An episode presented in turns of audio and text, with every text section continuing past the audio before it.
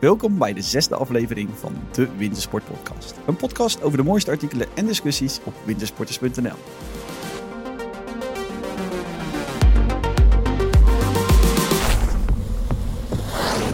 Hey, rare vraag. Heb jij wel eens een uh, lekker band gehad op weg naar wintersport? een bijzonder begin van deze show. Ja, ik dacht, ik moet wel eens beginnen. Een lekker band gehad.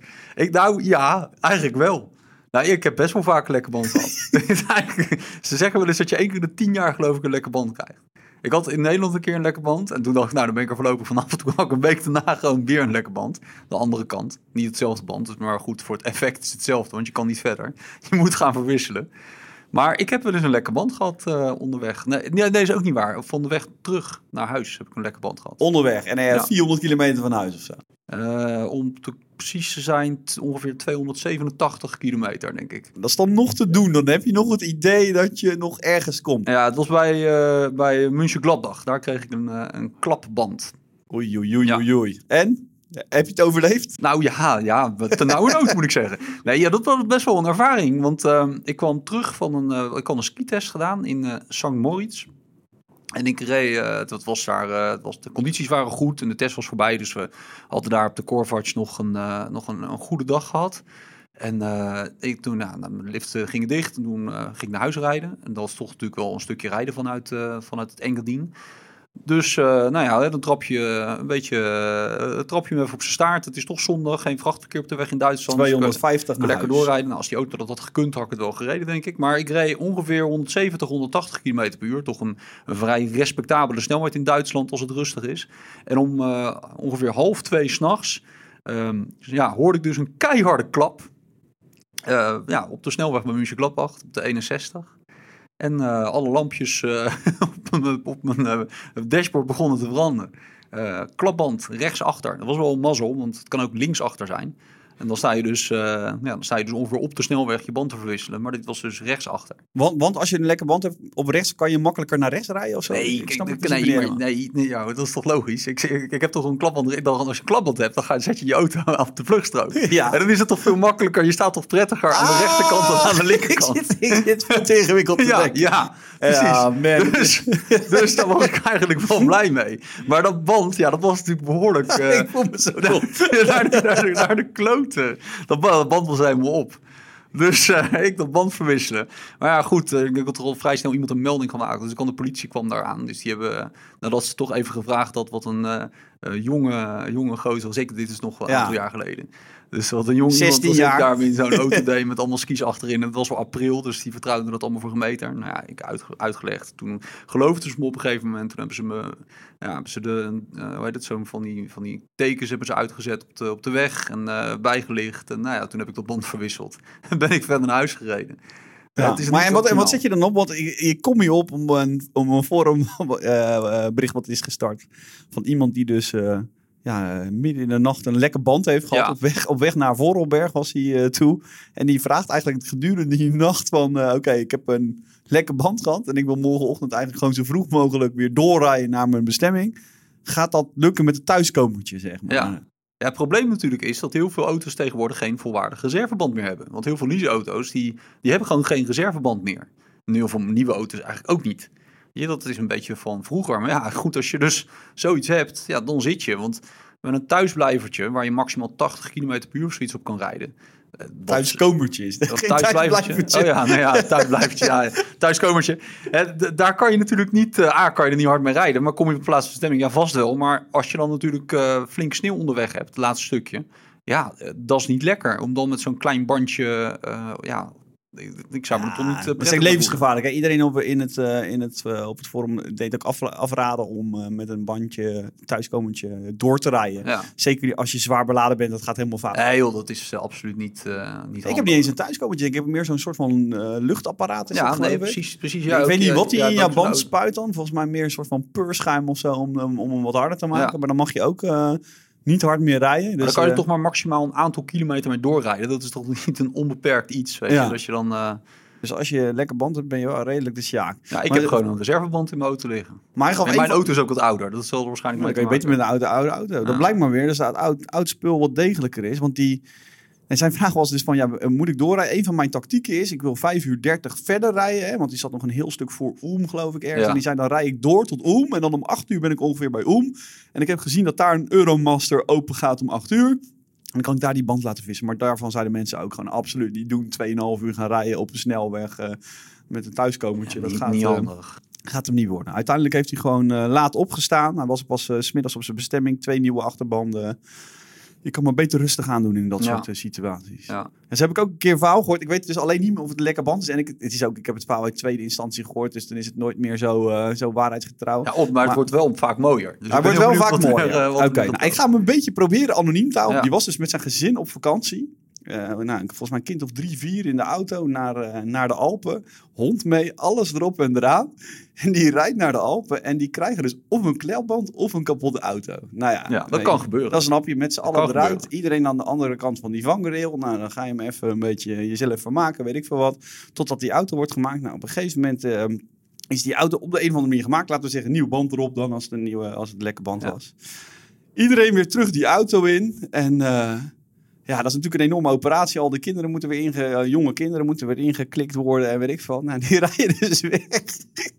dus, ja, ik weet dus niet of het waar is. Maar in ieder geval, na een kilometer of tien komen ze er. Het is geen homoloog mensen, maar komen ze erachter dat ze de hond hebben laten staan aan de vangrail. dus toen hebben ze moeten omkeren Die en zat, met, die zat met de riem vast aan de vang. Ja, Die stond daar nog. die, die hadden ze even vastgebonden om, eh, om eh, even te wachten voordat ze weer verder gingen. Als Nou, een Duitse herder. Ja, daar, daar valt Duitsers natuurlijk niet op. Maar ze hebben dus inderdaad echt moeten omkeren. Echt Ja, een compleet homelone verhaal. Nou, je weet niet of het waar is achter. Maar het is te, te mooi bijna om waar te zijn, eh, dit soort verhalen. Volgens mij maken, ja, weet je, van iedereen heeft wel eens een keer via via dat soort bizarre verhalen gehoord van wat er langs de weg eh, gebeurt. Nou, ik heb ook wel eens gehad, dat heb ik ook wel eens gehad. Je hebt van die brugrestaurants, hè.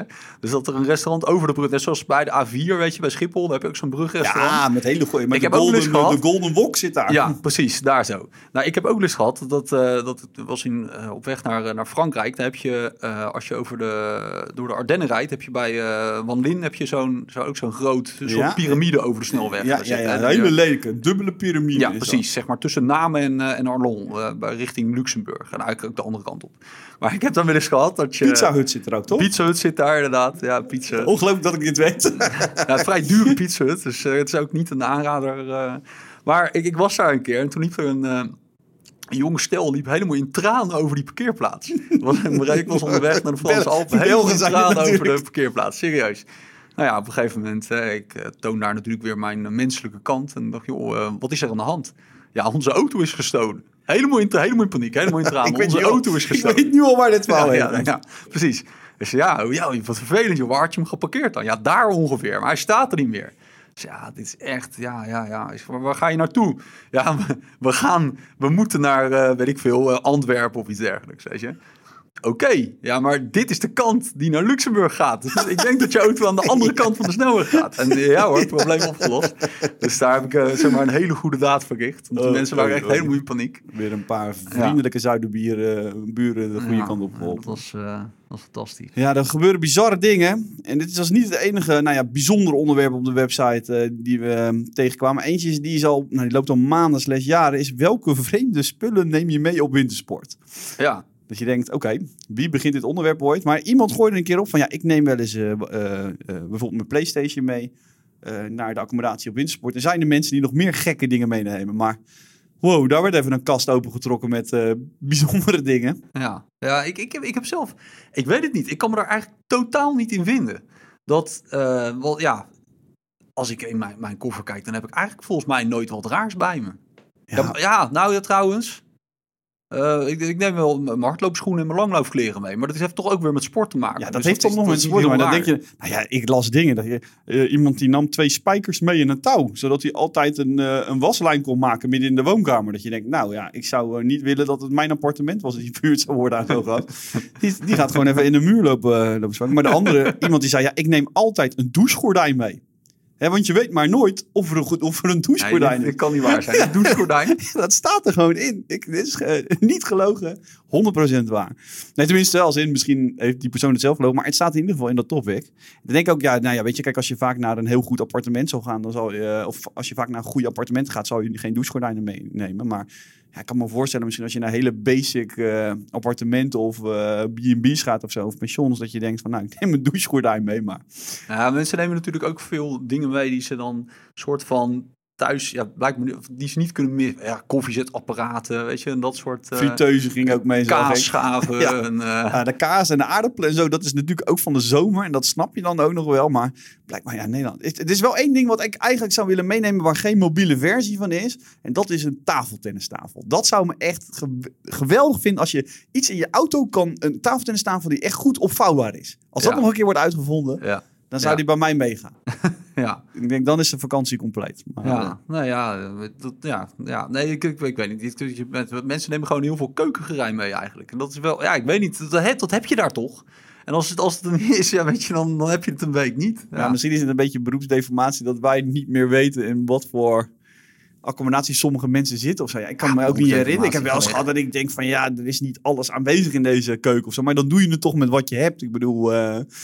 dat is dan ook prima. Ja, vind ik ook. Ja, broodbakmachines. Uh, maar er staan ook dingen bij die, die ik heel logisch vind. Eh, duct tape heb ik ook altijd wel bij me eigenlijk. Mensen, heel veel mensen nemen muziek, nemen boxjes mee. Ja, daar kan ik me ook nog wel bij voorstellen. Ja, maar de, de mensen nemen zelfs tegenwoordig boxjes mee als ze boodschappen gaan doen. Dus wat dat betreft is het echt niet raars meer. het ligt er een beetje aan waar je woont. Maar dat is in de stad inderdaad ja. Uh, zie je de overal. Ja, bijzonder, weet je, van, eh, ook met een friteuse. Ja, ik zou het ook wel s'avonds lekker vinden om even wat te snacken of zo. Maar dan ga ik liever dat dorp in. Ja, maar wat doe je er dan in, in die friteuse? Ja, waarschijnlijk party snacks die ze van thuis meenemen. Ja, want je kan daar niet uh, van een zak bitterballen halen natuurlijk bij de nee. villa. Nee, party snacks, dat kennen ze natuurlijk niet in, uh, in Duitsland. Nee, of in Oostenrijk. Of bij de Sherpa in Frankrijk, daar heb je dat niet. Nee, dat doen ze sowieso niet aan feestjes natuurlijk. Nee, helemaal duidelijk. Hey, uh, ander gaaf topic wat ging over gestolen skis.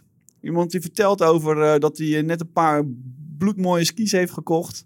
Volgens mij ging het verhaal in um, uh, Saalbach, hè, in, uh, in Leogang aan de zijkant. En die pakte een, een lift naar boven en heeft wat een prachtige tocht gemaakt. En die gaat heel even lunchen en die komt terug, skis weg. Ja.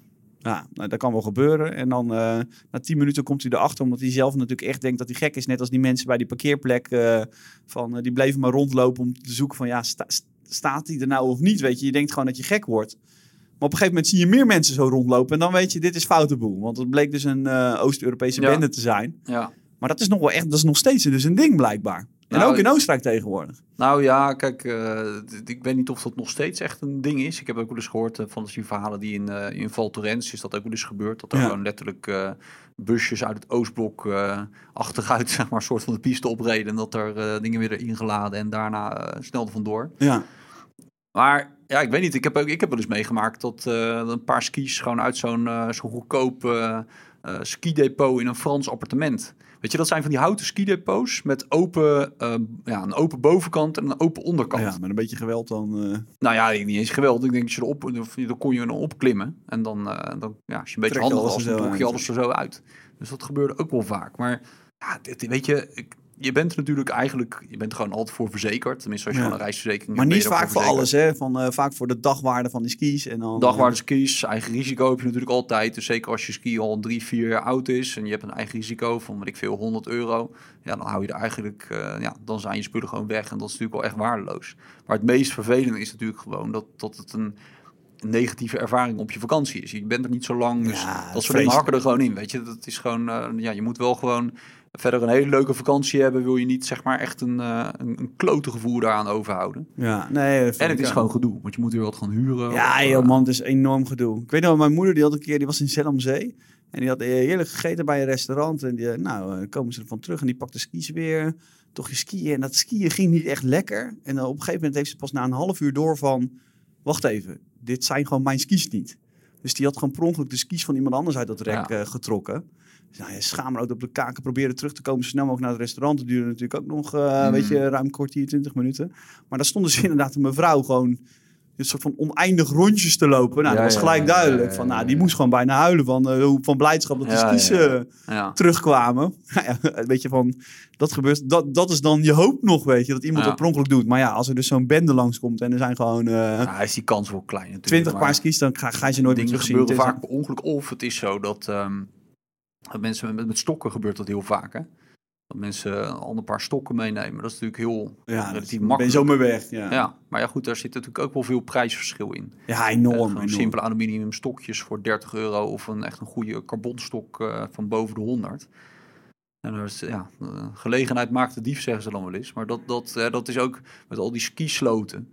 En dan zet je dat op, eh, ja, je zet zoiets op slot, maar ook je stokken zet je eigenlijk nooit op slot. Nou ja, die zijn ook bijna niet op slot te zetten. Nee, precies. Dus dan, eh, vind je dat trouwens het waard, dat extra bedrag voor een skistok die, eh, die van bijvoorbeeld carbon is? Ehm, ja, oeh, moeilijke vraag. Ik vind het vooral fijn dat een stok enigszins verstelbaar is. En dat, dat- omdat ik af en toe ook nog wel buiten ski, is dat heel prettig dat je daar een beetje in kan spelen.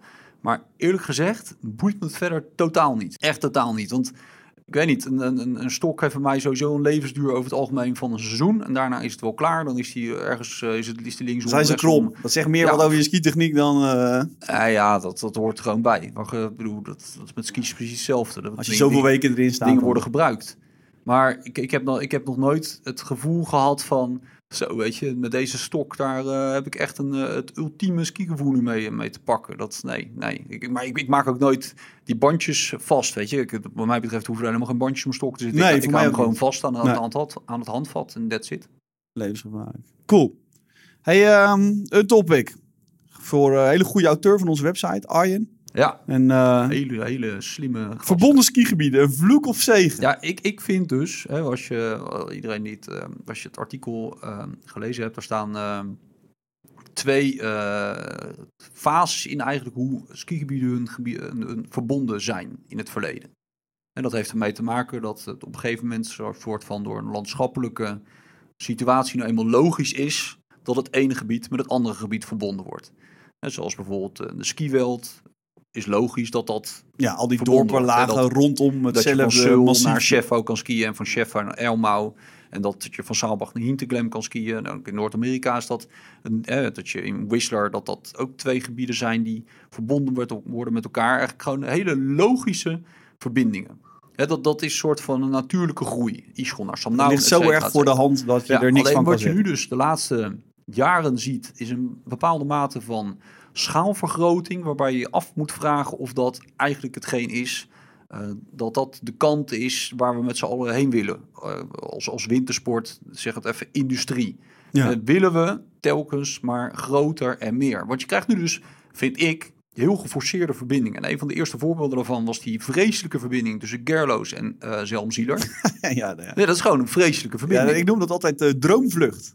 Dat zit je altijd, eh, op een gegeven moment ga je dan, dat ding gaat alleen maar horizontaal bijna. En dan ga je op een gegeven moment een bochtje om met dat ding. Terwijl je soort van, nou, je, je denkt ieder moment kan er een V langskomen. Die lift is gewoon vreselijk. Je, je wint er en geen meters de mee. Het ook, het waait altijd daar. Is ook af en toe is het dicht. omdat Kreuzkogel Express of zo heet het ding. Ja, nou ja, goed. Weet je, dat, dat zijn. dat was de eerste aanzet. En er volgden nog heel veel eh, dingen. Zoals bijvoorbeeld. In, nou, ja, het bekendste voorbeeld is natuurlijk de Van der Waas Express. Die van Les Arcs naar La Plagne Ja, gaat. ja. Eh, maar er zijn nog veel meer. Eh, Ja, voorbeelden Rosa, Lenze. Heide zijn nu verbonden met de Ja, eh, horizontale Bart. Schrukken is eh, verbonden met de rest van, eh van Ja. Ski Alberg. Maar bijvoorbeeld ook Brandnertal, lift. horizontale bak. Veel. Horizontale lift. wat hebben we nog meer? Eh, de ski-juweel met Albachtaal Wiltschenau. Ja, ook. Ook, een, ook geen dalafdaling. Weet je, Kals het- Matrij. hebben we. Kalsmatrij, ook een verbinding die ook niet echt, eh, niet echt helemaal lekker aanvoelt. Dus er zijn allemaal van dat soort... En, en ik vraag me oprecht af van wat winnen we hier nou met z'n allen mee? Want het, het, het zijn... ehm, het is puur schaalvergroting op kwantiteit. En dat stuit me eigenlijk een beetje tegen de borst. Om de hele simpele reden dat het volgens mij in de Alpen niet meer om kwantiteit moet draaien, maar om kwaliteit. Eh, Er zijn voldoende skigebieden. Er zijn voldoende grote skigebieden.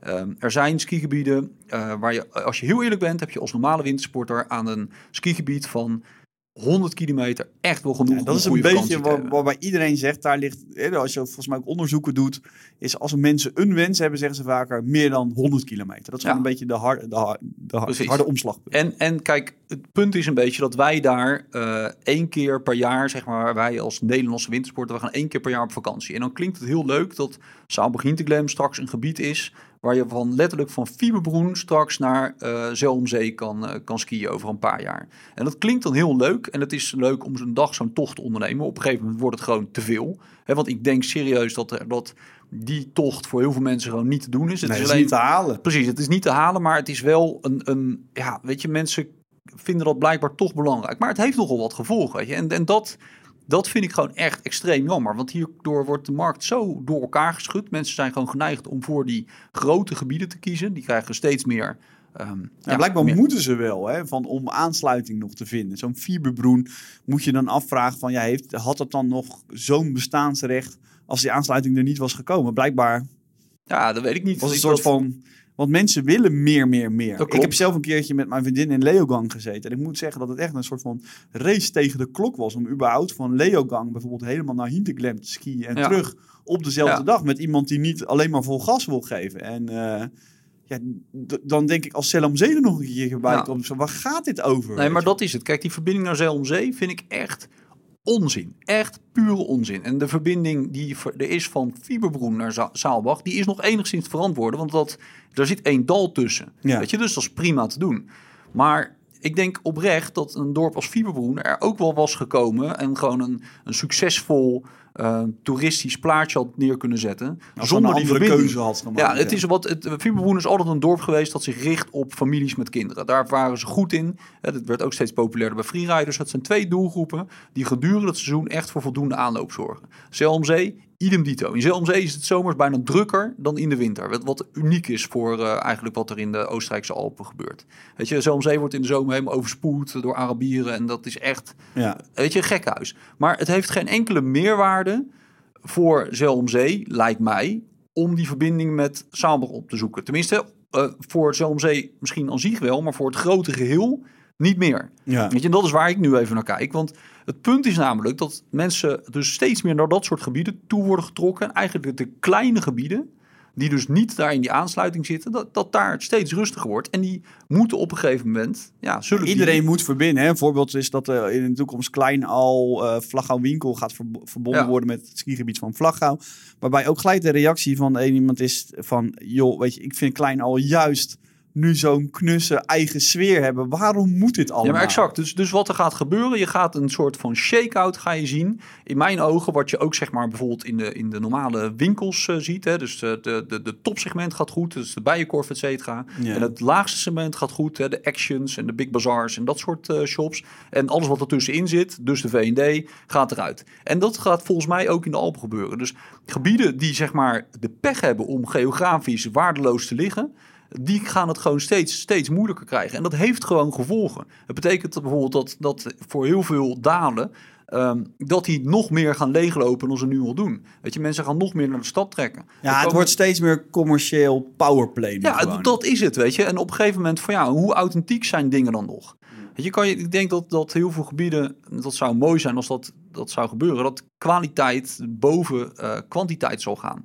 Ja, nou ja, een paar skigebieden zullen daar toch echt voor moeten kiezen. En dan misschien op de lange termijn daar echt de vruchten van, plak, uh, van plukken. Terwijl je nu denkt, is dat eigenlijk uit iedereen voor die 100 kilometer of meer gaat. Ja, maar dat is het. Kijk, weet je, als ik zelf wegga, ik, ik zit veel liever in een klein dorpje in het uh, Brekense Wald dan in een gigantische skifabriek ja. als in het Zielertaal. Weet je, wat heeft dat op een gegeven moment nog met bergbeleving te maken? Nou ja, als ik, als ik omhoog ga in een zes zit referentiekader is. Hè, van als jij, eh, wij gaan meerdere weken per jaar en dan zie je vaak echt het verschil tussen die skigebieden. Iemand die één keer per jaar gaat, die komt op het Zielertal, die denkt dat de hele Alpen zo zijn. Want, want er is het meeste aanbod in het Zielertal. Ik denk van, eh, van alle reizen dus dat 30, 40 procent van het aanbod is in het zielertal. Oké, oké. misschien heb je daar wel gelijk in. Maar dan is mijn boodschap eigenlijk heel duidelijk. Voor mensen die dat denken. Nee, nou ga niet het zielertal. Nee, maar kies gewoon eens een keer voor een klein onbekend gebied. Weet je, het is, het is je winstvoorbeleving. Het is veel authentieker. Het is goedkoper, 9 van de 10 keer. Het is er rustiger. Ja, je hebt alleen wat minder kilometer pieces en misschien hier en daar een lang, langzame lift. Oh ja, en misschien is er ook geen wifi. Nou, oeh, wat is dat erg zeg. Weet je, maar, maar je moet er wel het persoon voor zijn. Ik denk niet dat iedereen in de, eh, daar, daar geschikt voor is. Maar weet je, het piept en kraakt ook wel echt buiten de Alpen. Want ik, heb, ik was in contact met, uh, met Roel, die zit op dit moment, onze weerman. Is trouwens in onze volgende podcast te gast. Hè, we gaan de volgende keer dus voor het eerst met, uh, met een gast iets doen. Dus uh, mensen, kom terug en blijf luisteren. Maar in ieder geval, Roel die is nu in Sudelveld. Ik weet niet of je weet waar dat ligt. Sudelveld. Dat is, het, is dat het Salzburgerland ergens? Nee, nee, nee. nee, nee. Joh, ik, ik, ik, het is een ojaatje. Ja, Sudeveld ligt eigenlijk uh, in Zuid-Beieren. En ah, ja, um, eigenlijk heb je zeg maar die... Wat is het, de snelweg naar Koefstein? Uh, de zijweg van de A8. Dat is geloof ik mm. de A91 of zo. Ik heb geen idee. Maar in ieder geval die snelweg die tussen Rosenheim en, um, en Koefstein ligt. Daar rechts ligt een ge uh, gebergte, Karwendelgebergte. Ja, waar die, ja. En eigenlijk aan de andere kant van het Karwendelgebergte ligt Sudeveld. dus vanuit München ben je daar zo. Het is eigenlijk best wel een laag skigebiedje. Het gaat tot maximaal 1600 nog wat, geloof ik. En, uh, maar daar is echt letterlijk de pleuris uitgebroken. En dat komt omdat investeerders zich zijn gaan bemoeien met dat skigebiedje. En um, uh, wat er is gebeurd, ik geloof dat een investeringsmaatschappij wat komt uit Hofgaard um, in Brixental, dus van de, letterlijk waar het grote geld in de Alpen mm. tegenwoordig zit, die hebben eigenlijk uh, de aandelen overgenomen van een aantal van die lifts in dat skigebied. Er waren ja. vroeger zes partijen die gewoon samen de dienst uitmaakten. Heel veel mensen die denken nu nog steeds dat skigebieden vaak één bedrijf zijn. Dat is echt niet in ieder geval, in elk geval zo. Uh, een heel uh, tekenend voorbeeld ervan is Winterberg bijvoorbeeld. Hè. Winterberg is, zijn gewoon vier families die allemaal eigen liften hebben, maar gewoon samen afspreken wat een eerlijke verdeelsleutel is. En dat, volgens mij wordt het in Winterberg gedaan over hoeveel mensen gebruik maken van een bepaalde lift. Ja. Dat gebeurt eigenlijk in heel veel skigebieden zo. Dat gebeurt in heel veel gebieden zo, ja. ja. Maar in Sudoveld was dat ook zo, maar is dat totaal uit de hand gelopen. Dus er waren zes eigenaars van, um, van liften daar. Dat zijn er nu nog maar drie. Er is eigenlijk één hele grote investeringsmaatschappij en nog twee families over. En dat is uit de hand gelopen doordat uh, één um, uh, uh, man die had twee sleepliften. En een van zijn sleepliften is eigenlijk tegen zijn zin in afgebroken. Want het stond, staat allemaal op gepachte grond en weet ik wat. Sleeplift is afgebroken en er komt een achtpersoon stoeltjeslift voor terug. Ja. En ehm, hij is er eigenlijk gewoon klaar mee. Want hij wordt dus nu door powerplay van, uh, van die andere lift-eigenaar eigenlijk gedwongen om met minder omzet genoegen te nemen voor zijn sleeplift. En wat hij nu dus heeft gedaan, hij heeft gewoon gezegd: uh, ik doe niet meer mee. Ik, uh, ik doe niet meer mee aan de skipas. Toen hebben ze gewoon gelijk gezegd: Oké, okay, weet je wat? We hebben je ook niet meer nodig. Hè? Van, uh, er is een, een, een, een workaround om, om, om op een andere plek in dat skigebied te komen zonder jouw sleeplift. We pakken gewoon een pistekaart en over die sleeplift heen hebben ze nu gewoon kruisen getekend. Ja, en er, sta, en er staat ja. heel groot: Niet im Skipas-verbond. Ja. En uh, Roel die is daar nu, maar dat is echt compleet uit de, uit de hand gelopen. Dus die man die die lift heeft, is letterlijk een soort van een van de, van de grondleggers van kunstsneeuw is het ook. Hij is echt uh, begonnen met kunstsneeuw creëren op zijn piste. Is echt uh, die twee pistes die rond die sle uh, sleeplift liggen, zijn de best geprepareerde pistes. Aan het, gaan als eerst open tijdens het seizoen. Echt een liefhebber. En hij zegt gewoon, ja, ik krijg nu nog maar in het nieuwe voorstel van dat Skipasverbond zo weinig. Ik kan die lift daar niet eens voor laten draaien. En dan doe ik liever niet mee. Maar hoe is dat dan nu geregeld? Kan ik dan bijvoorbeeld, als je bij die lift aankomt, moet je dan per rit 2 euro betalen of iets dergelijks? Ja, die man die heeft zelf ook wel door dat dat natuurlijk ook niet gaat werken. Uh, dus hij probeert gewoon nu met mannenmacht en met een lege advocaten uh, uh, probeert hij die andere mensen te dwingen om te blijven betalen, het deel te blijven betalen wat ze aan hem altijd hebben betaald. Maar die nieuwe mensen, of die nieuwe aandeelhouders zeggen gewoon, ja, we hebben net een 8 persoon stoeltjeslift neergezet. Weet je, als iemand daarmee naar boven gaat, dan krijgen we bijvoorbeeld uh, 8% van de skipas uh, prijs. Ja. En jij krijgt maar 1%. Maar hij zegt nu gewoon, ja, er is een, een akkoord uit 2001.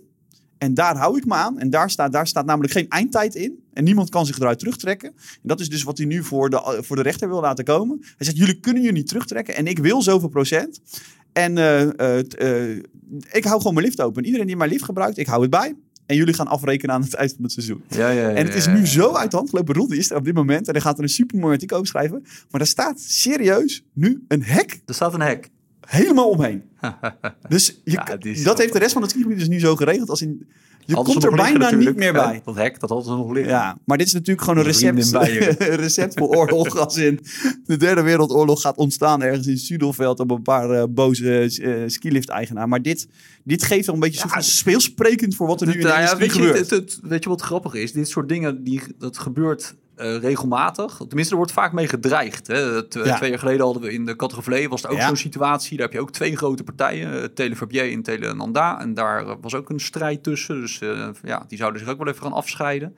En, en, maar uit het puntje bepaaltje, uh, ja, komen komt het, vaak goed. komt het vaak wel goed. Weet je, het is gewoon een dwangmiddel naar de pers. En uiteindelijk is dat dan wel ja, ergens een redding. Maar ik ken dit eigenlijk alleen maar vanuit, uh, vanuit andere contraien. Weet je, in Turkije bijvoorbeeld heb je het skigebied Kartokaya. En dat is, uh, had je Hotel Karton, je had Hotel Kaya. En ja, dan had je twee liftpassen. Dus dan kon je ook... Maar dat, dat, ja, dat was meer in dat soort landen eigenlijk. Niet in de, ja, wat dat betreft, in de, in de ontwikkelde skigebieden van de Alpen. Dus het is een leuk, uniek verhaal. Maar het is leuk om te volgen. Ja, nou ja, aan de ene kant is het natuurlijk super leuk om dat vanaf de zijkant te bekijken. Maar ik bedoel, als je daar dus ondernemer bent in zo'n dal, dan denk je, ja, natuurlijk, van er moet ook vernieuwing komen. Daar is ook iedereen ermee eens. Maar je ziet dus wel dat eigenlijk ook gewoon, ja, die schaalvergroting van eh, grote spelers echt powerplay. Maar er is toch niemand opgestaan daar op een of ander Duits forum die zegt van, oké, weet je, we gaan ons hiermee bemoeien. En we gaan een oproep doen dat mensen bijvoorbeeld in bepaalde weekenden koop een liftpas en ga alleen maar met ja, alleen, alleen maar met is nog niet geweest. Dus nou, ja, geen stelachtige uh, oproepen. Blijkbaar kan dat uh, alleen in Nederland, maar die, die ja. sturen. Ik voel mee met die man. Het is duidelijk aan de verhalen die ik erover lees dat dat, dat niet de meest makkelijke man is, misschien die, uh, die, die daar in de buurt woont. Maar het feit is natuurlijk wel dat, dat er een partij van ergens uit Oostenrijk kan komen en zegt: wij gaan dit skigebiedje een beetje oppompen. En, uh, en uh, je, je, speelt vanaf nu van met onze regels. Ja, dat is. Uh, hij zegt gewoon: de hele geschiedenis van het skigebied wordt gewoon op het spel gezet. Ja. ja. Nou ja.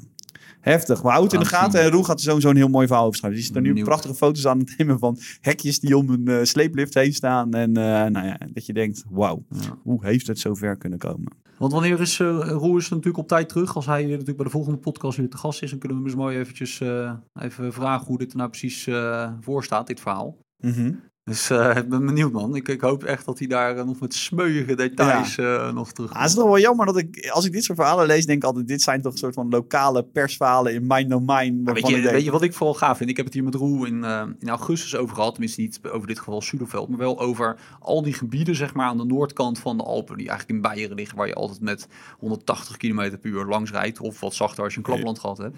Maar dat zijn allemaal van die gebieden, dat is echt nog, weet je, daar heb je echt nog wel pure winst voor beleven. En nou ja, ook daar merk je nu dus weer dat het geld uh, naartoe begint te gaan. Ja. Maar toen zeiden we nog tegen elkaar, weet je, we zouden eigenlijk gewoon een week in de auto moeten stappen en al die kleine gebiedjes gaan bezoeken. Gewoon omdat het gaaf is. Het is echt te gek om daar... Ja, skiën zoals vroeger, weet je. Ik, als er enorme file staat, rijd ik wel eens binnendoor, zo'n binnendoor grensovergangetje of zo. Dan zie je skigebiedjes waarvan je denkt dit is gewoon voor mijn gevoel 20, 30 jaar terug in de tijd. dat is het vaak natuurlijk ook wel. Het is zoveel meer, eh, het draait zoveel minder om liften, eh, maar, maar liften blijven nemen en maar kilometers blijven maken en meer genieten. En dan, nou, ik denk dat we er wel een beetje ons steentje aan kunnen bijdragen. En ik hoop dat Roel ons ook wat kan vertellen gewoon over wat het klimaat daar gaat doen. Hè? Want daar zullen veel meer skigebieden last gaan krijgen van klimaatverandering. Jij wil aan Roel gaan vragen wat het klimaat daar gaat doen. Ja. ja ik ben benieuwd wat zijn antwoord gaat zijn. Ja. Nou, Als hij dat heeft, dan... Uh... Dan heeft hij goud in handen, denk ik. Ja, Roe heeft sowieso goud We gaan het zien. Nou, joh, volgende keer Roe erbij. Mensen, het, uh, het is mooi geweest voor vandaag. Helemaal goed. Uh, kleine huishoudelijke mededeling is... Volgende week is het kerst. De feestdagen, hè? Ja. Dus we slaan een weekje over, maar daarna zijn we gewoon weer uh, terug ja, hier met Roel. Dus uh, energie het nieuwe jaar in. Hè? Als je nog volle leuke... 80% Als je nog een leuke vraag hebt, ik zou zeggen, ja. deel hem met ons. Ja, deel hem op het forum. Als je inderdaad een vraag hebt aan ons, wat je, wat je leuk vindt van God. Ik zou het leuk vinden als jullie dat een keer bespreken. Of een leuke vraag vooral aan Roel. Hè? Ja, of aan Roel. Of als je een leuke vraag aan Martijn hebt. Of, uh, of kan ook aan mij natuurlijk. Zet hem op het, op het forum. En dan gaan we eens kijken of we er wat mee kunnen doen. Dat is helemaal goed. Nou, dit was weer een aflevering van de Wintersport Podcast. Informatie over deze aflevering en alle onderwerpen die je hebt gehoord, bijvoorbeeld uh, het pistekaartje van Sudoveld, zullen we er absoluut tussen zetten. En alle eerdere afleveringen vind je terug op wintersports.nl slash podcast.